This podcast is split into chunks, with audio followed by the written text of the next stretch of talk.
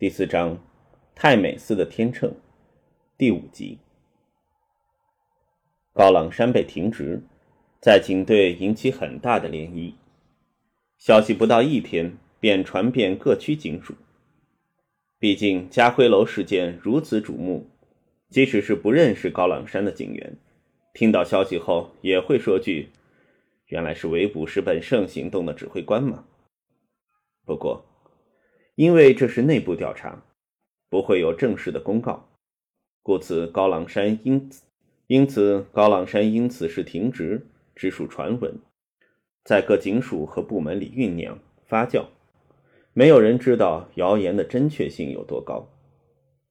尤其这谣言的内容相当骇人听闻。传闻中，高朗山便是向歹徒发出提示，暗中破坏行动的犯人。他没有被石氏兄弟收买，甚至跟石氏兄弟毫无瓜葛。他不惜让自己背上任务失败的黑锅，危害自己仕途，目的只有一个：杀害旺角重案组第三队队长邓廷督察。行动指挥官设计杀害前线警官，这对所有警察来说是一种难以言喻的恐怖。在行动中，面对凶狠的匪徒、无情的枪弹，警员除了靠自己，便只能将性命交托给同僚。穿制服的便是自己人的想法，就是来自这种对同伴的信赖。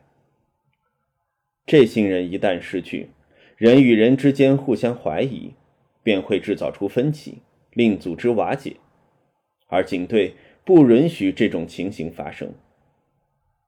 不少在工作上认识高朗山的警员，都认为这传闻只是空穴来风，或是内部调查科冤枉好人。因为高朗山一向尽忠职守，脾性温和，很难想象他会怨恨一位同僚到非杀不可的地步。不过，当众人知道那个传闻中的动机，却不由得吐出一句：这也有可能。英雄末路，原因往往只有一个：女人。高朗山年近四十，仍是孑然一身。不少人猜他是励志单身的工作狂，或是不敢公开，怕影响仕途的同性恋者。但实情并非这样。几乎没有人知道，原来他曾跟一位女性相恋，后来因为女方变心，令这段感情无疾而终。这位女性也是警察，在公共关系科任职，更是副处长的女儿。她便是 T T 的未婚妻艾伦。艾伦在公共关系科是有名的美女，加上口才了得，经常替警方担任警讯的主持。由于她是副处长的女儿，不少人暗地里称她为郡主。猜警队里有没有幸运儿会成为驸马爷。虽然说当上处长的女婿不代表出人头地，在警队里升迁始终要看实际，但若岳丈是升级面试审查官的上司，只要没犯大错，前途应会一片光明。高朗山曾跟艾伦有过三年多的地下情，当时刚升任见习督察的高朗山不愿意靠女朋友获得上级优待，这段关系一直不为人知。然而当他晋升至高级督察时，艾伦却移情别恋，爱上另一个男人，那个人便是 T T。 T T 的性格跟高朗山完全不一样，作风强悍，处事离经叛道。对在温室中长大的艾伦来说，这种坏男人更具吸引力。而且T T 明知艾伦有男朋友，仍热烈追求，即使高朗山的前途比 T T 安稳，艾伦最后还是选择了 T T。 交往四年，两个月前两人决定结婚。他们传出婚讯之后，高朗山约了一位交通部的挚友灌酒。这位朋友在高朗山酒醉后才知道，原来数年前他的秘密情人便是副处长的女儿。而当晚高朗山喝得酩酊大醉，曾一度扬言会破坏婚礼，又咒骂艾伦有眼无珠，选错郎。婚后注定不会幸福云云。那位朋友当然没把这些话当真，不过他看出高朗山对艾伦余情未了，对 T T 横刀夺爱，恨之入骨。高朗山一向稳重，朋友不信朋友不信他会对两人真做些什么事，直至家辉楼枪战案爆发。内部调查科针对当天参与行动的警员进行背景调查，尤其留意有机会接近南艺一楼大堂信箱的人物。跟 T T 有嫌隙的冯远人自然是头号调查对象，但他们没有放过其他成员，包括在行动初期亲自到南艺出入口视察的高朗山。内部调查科约见那位跟高朗山到酒吧的交通部警员，对方知悉案情后，不由得把高朗山的某些言论跟事件联想起来。在调查科的探员再三追问下，终于将当天听到的一五一十全部说出。于是内部调查科的头号怀疑对象便从冯远人变成高朗山。探员们向艾伦求证，又跟在家养伤的 T T 核实，确定四年前三人的三角关系。艾伦透露，之前他曾跟高朗山见面，但不欢而散。其后高朗山经常打电话骚扰他。高朗山知道 T T 生性冲动，只要石本胜逃走，自己下达待机的命令， T T 一定会自把自为，当独行侠，陷入跟持械悍匪对峙的局面。这便是内部调查科的推论，动机已被证实，犯案手法可行。而高朗山身为行动指挥官，除了因为欧记太早插手令他无法回收的那张暗号字条外，即使有其他物证，也肯定以利用职权将之销毁。内部调查科认为，这时候只能以人证去调查真相，于是便高调地暂停高朗山的职务，进行长时间的盘问和心理战。他们想让高朗山自白。五月十二日星期五，高朗山被内部调查科的探员疲劳轰炸一天后待在家中。他将电话挂起，又关掉传呼机，独个儿待在房间里。他不知道为什么自己会落得如此田地。他不想见人，不想跟人谈话，只想一个人冷静一下。他两天没刮胡子，头发凌乱，双眼布满血丝。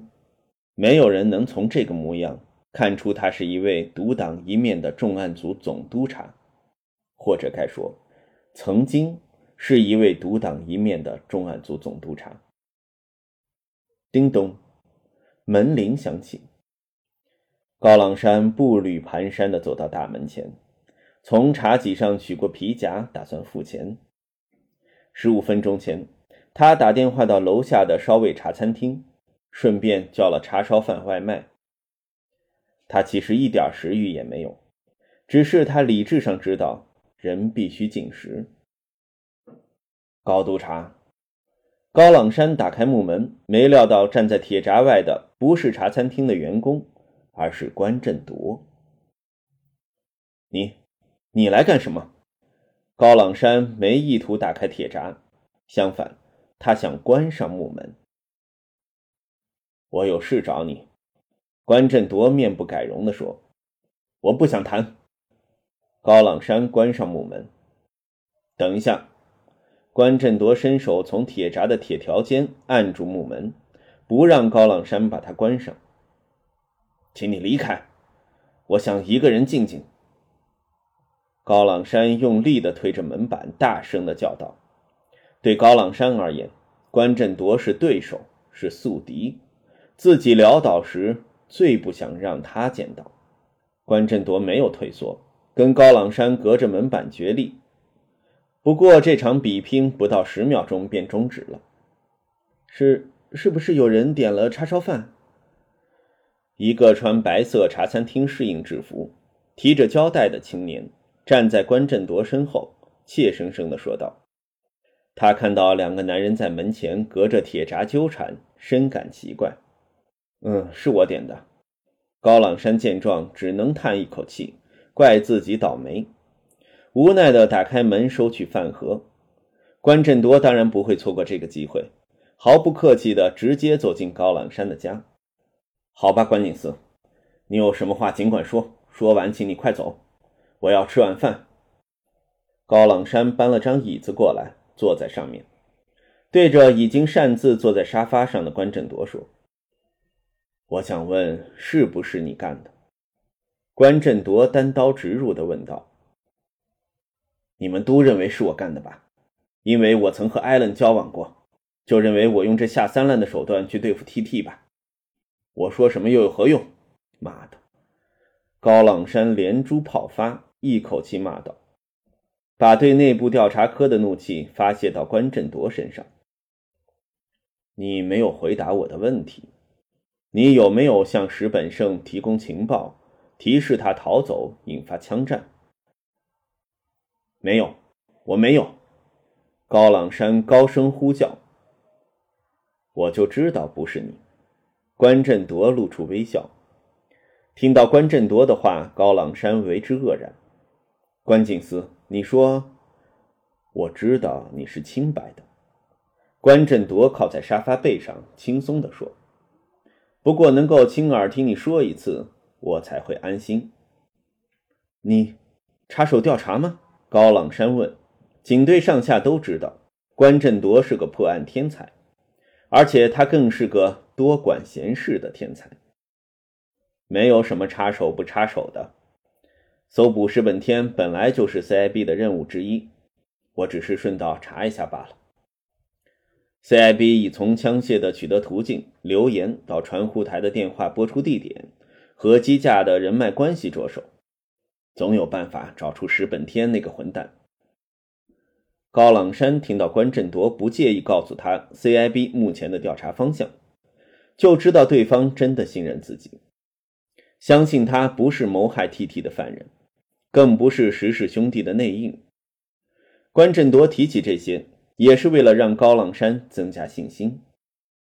那么关警司，你来是为了什么？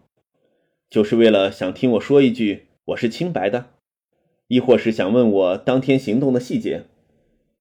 如果想调查那场一塌糊涂的行动，我劝你到欧记拿报告，或是到家辉楼现场走一圈，或者会有更多。我今天下午已到家辉楼逛过了。关振铎十指交叠放在大腿上说，其实我当天也在现场，基本上该看的已经看过了。我今天找你最主要的原因是想看看你的情况。我的情况？就是慰问一下你嘛。关振铎笑道，向内部调查科供出你和 T T 跟艾伦三角关系的人是你的挚友，我怕你连一位可以倾诉的友人都找不到。警队里恐怕只有你、我和那个真正的犯人知道你是清白的。说起来我也费了点功夫才找到你家的地址嘞。真正的犯人？谁？不会是阿仁吧？调查的事留给我吧。先告诉你的话，恐怕你忍不住告诉内部调查科的人，但那群保守的家伙只懂得用老方法查案，到时候真犯人只会找到脱罪的漏洞，你只要继续坚持无辜就行了。高朗山点点头表示明白。然而他不知道，其实关振铎撒了一个谎。现在连总部都在谈论你跟 T T 还有艾伦的事。听说艾伦为了避风头暂时休假了。关振铎说，这害苦他了。你对他还有感情吗？高朗山没料到关振铎有此一问。关警司，你好像已经结婚了。高朗山反问道。对，十年有余了。关振铎举起左手无名指上那只有点褪色的婚戒。你爱你的太太吗？当然。如果你明知道她会干一件蠢事，你又阻止不来，你会不会心痛？你想说艾伦嫁给 T T 是一个错误的选择？高朗山无奈地点点头。我知道他们的婚讯后，便约了艾伦出来谈。我们谈不到五分钟，他便板起脸孔，还骂我幼稚。人家已经决定结婚了，你如何努力也无法挽回吧。不，不是这样子。高朗山带点激动地说，你跟他一样误会了。我阻止他下架 T T 那个混蛋，并不是要他选我啊。我只是，只是不想他没认清 T T 的真面目，便贸然决定婚事。T T 有什么真面目？有同事说他很风流，他以前驻守的警署多曾有女同事被他欺骗感情。就是这样子？高朗山瞪大眼睛说，什么就是这样子？他连窝边草也下手哎！天晓得他在外边如何乱搞了。这种男人最要不得。他是个用情不专的色批，是女性公敌。关振铎觉得高朗山有点夸大，不过他没反驳，只是默默地聆听着。我没错，人喜欢着艾伦，而我也知道感情不能勉强。如果她嫁的是一位诚实专一的男人，我只会默默地送上祝福。但眼见她被那个坏人欺骗，我可不能默不作声啊。他们交往了这么多年，为什么你不早些去阻止呢？我以为他终有一天会醒觉嘛。高朗山咬牙切齿地说，就算 T T 假装对他一心一意，我不相信他不会露出狐狸尾巴。哎，高督察，你在工作上表现出众，没想到你在感情上如此糊涂啊。关振铎叹了一口气，放了手便不要回头，回头只会让自己痛苦。艾伦的决定是对是错，都是他一个人的责任。你跟他说了，他不听，你就没权利扭转他的想法。如果你自问是他的朋友，你只能做的是在他孤立无援时站在他身旁，而不是硬把自己的价值观塞进对方脑袋。恋爱中的女人是盲目的，你越说她便越固执。话说回来，你没有因此事而在工作上刁难 T T 吧？从来没有，我处事公私分明。高朗山认真地回答。我要他守在嘉惠楼北翼，是因为知道他的冲动性格有可能令他和同僚深陷险境。如果守在南翼，每天看到歹徒经过，天晓得他会不会因为一些事突然发难。我在行动前已有觉悟，为了一往成情，拿下石本天、石本胜两兄弟，未到无选择余地时，也得按兵不动。我觉得你想多了。关振铎摇摇头。T T 的个性不是冲动，而是放肆，过于恃才傲物，自视过高。他或许是很喜欢冒险，胜算再低都敢放手一赌的人，但他不是个笨蛋。如果你安排他守在南翼，他也不会犯下你说的错误。高朗山对关振铎这个说法有点讶异，在像人的能力上，似乎你不够我和曹兄高明嘞。关振铎笑道。高朗山心中嘀咕，自己不止在像人的能力，基本上在任何一方面也不及对方吧。关振铎瞄了瞄桌上的饭盒说，看来你没有之前那般沮丧，我先回去，不阻碍你吃饭了。谈了这么久，你的茶烧饭都凉了。高朗山赫然发觉自己的心情似乎变好了不少，除了因为关振铎这个神探相信他是清白之外，更因为这段短短的交谈，他再次感到自己能熬过这难关。哎呀！高朗山突然惊叫一声说，对了，既然 T T 过去有不少绯闻，或者谋害他的是某一位被他欺骗过的女性，假如我有部下跟那些女性有关系，便有可能借此机会报仇。高督察，你别想太多，我答应你，我下星期一之前便将事情解决，让你复仇，好吗？关警司，你是认真的吗？当然。关振铎笑道，这个周末你便当成难得的假期，好好休息。待你回到岗位上，我们还有不少合作机会，保重啊。分别时，他打从心底感激这位前辈，虽然他仍有点怀疑对方三天内破案宣言的真确性。关振铎离开高朗山的家后，没有进行任何调查，只是搭地铁回家。在路上，他眉头紧皱，没有半分笑容。他没有告诉高朗山，他很久没有遇上这种令他烦恼的案子。翌日黄昏，高朗山独个儿来到深水埗。深水埗曾经是纺织制衣工厂的集中地，所以即使近年工厂迁离，区内仍有大量批发成衣布匹、制作贩卖服饰配件的商店。另外，从七十年代开始，区内以出售电子零件为主的鸭寮街越来越有名，吸引不少男性顾客前来寻宝，选购新奇的电子玩意。这时，关振铎穿过周末前来购物的人潮，满头大汗之下来到目的地。他要去的是位于鸭寮街的一栋住宅大厦， T T 便是住在这儿。如同他去探望高朗山，他没在事前打电话通知，他不知道对方在不在家，只是他想，就算不在也不要紧，他可以在附近逛一下，隔一阵子再去看看 T T 回家没有。来到 T T 的寓所前，关振铎按下门铃，哒。跟高朗山家中清脆的门铃声不同， T T 家的门铃是传统的电铃，只会发出嘈杂的噪音。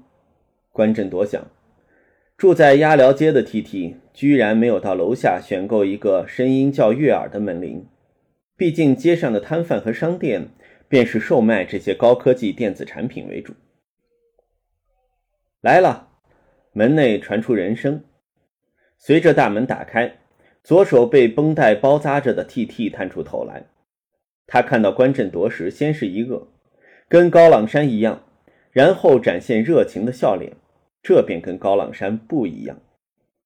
关关警司，在门后的 T T 立正敬礼。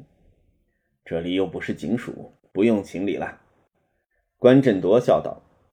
T T 招呼关振铎进家里。T T 一个人住，房子大约有四百平方尺，一个人住也算宽敞。要喝茶吗？还是咖啡？茶或是水便可以了。T T 进厨房倒了一杯普洱，双手奉上。关警司，你有事找我吗？ T T 问道。你的手如何了？关振铎指着 T T 的左腕。子弹打碎了桡骨，医生说没有大碍，但将来要做物理治疗，否则难以恢复以前的灵活性。还好不是右手，不然多年锻炼的枪法便白费了。我相信以你的天分，即使右手报废了，你一样可以在三年内练好左手的。关警司过奖了。 T T 用右手搔搔头，一脸不好意思。那天我受了伤，没能向你问好，真抱歉。对了，我听说你在 C I B 当组长，为什么当天你会到现场的？那天我跟曹坤警司找高朗山督察，只是巧合罢了。如果你当指挥的话，事情未必会弄到这个地步吧 ？T T 摇头叹道：“不，就算我当指挥，我想事件一样会发生。”关警司，你是有名的神探，有你坐镇，行动才不会出岔子了。不，我……关振铎突然停下说话，顿了一顿再说 ：“T T， 我们还是别说这些无聊的客套话吧。”关警司有什么事情要问我吗？你自首吧。关振铎斩钉截铁的一句，令气氛骤然降至冰点。T T 以难以置信的眼光瞪着关振铎。T T， 你便是通知石本胜逃走，破坏行动的主谋。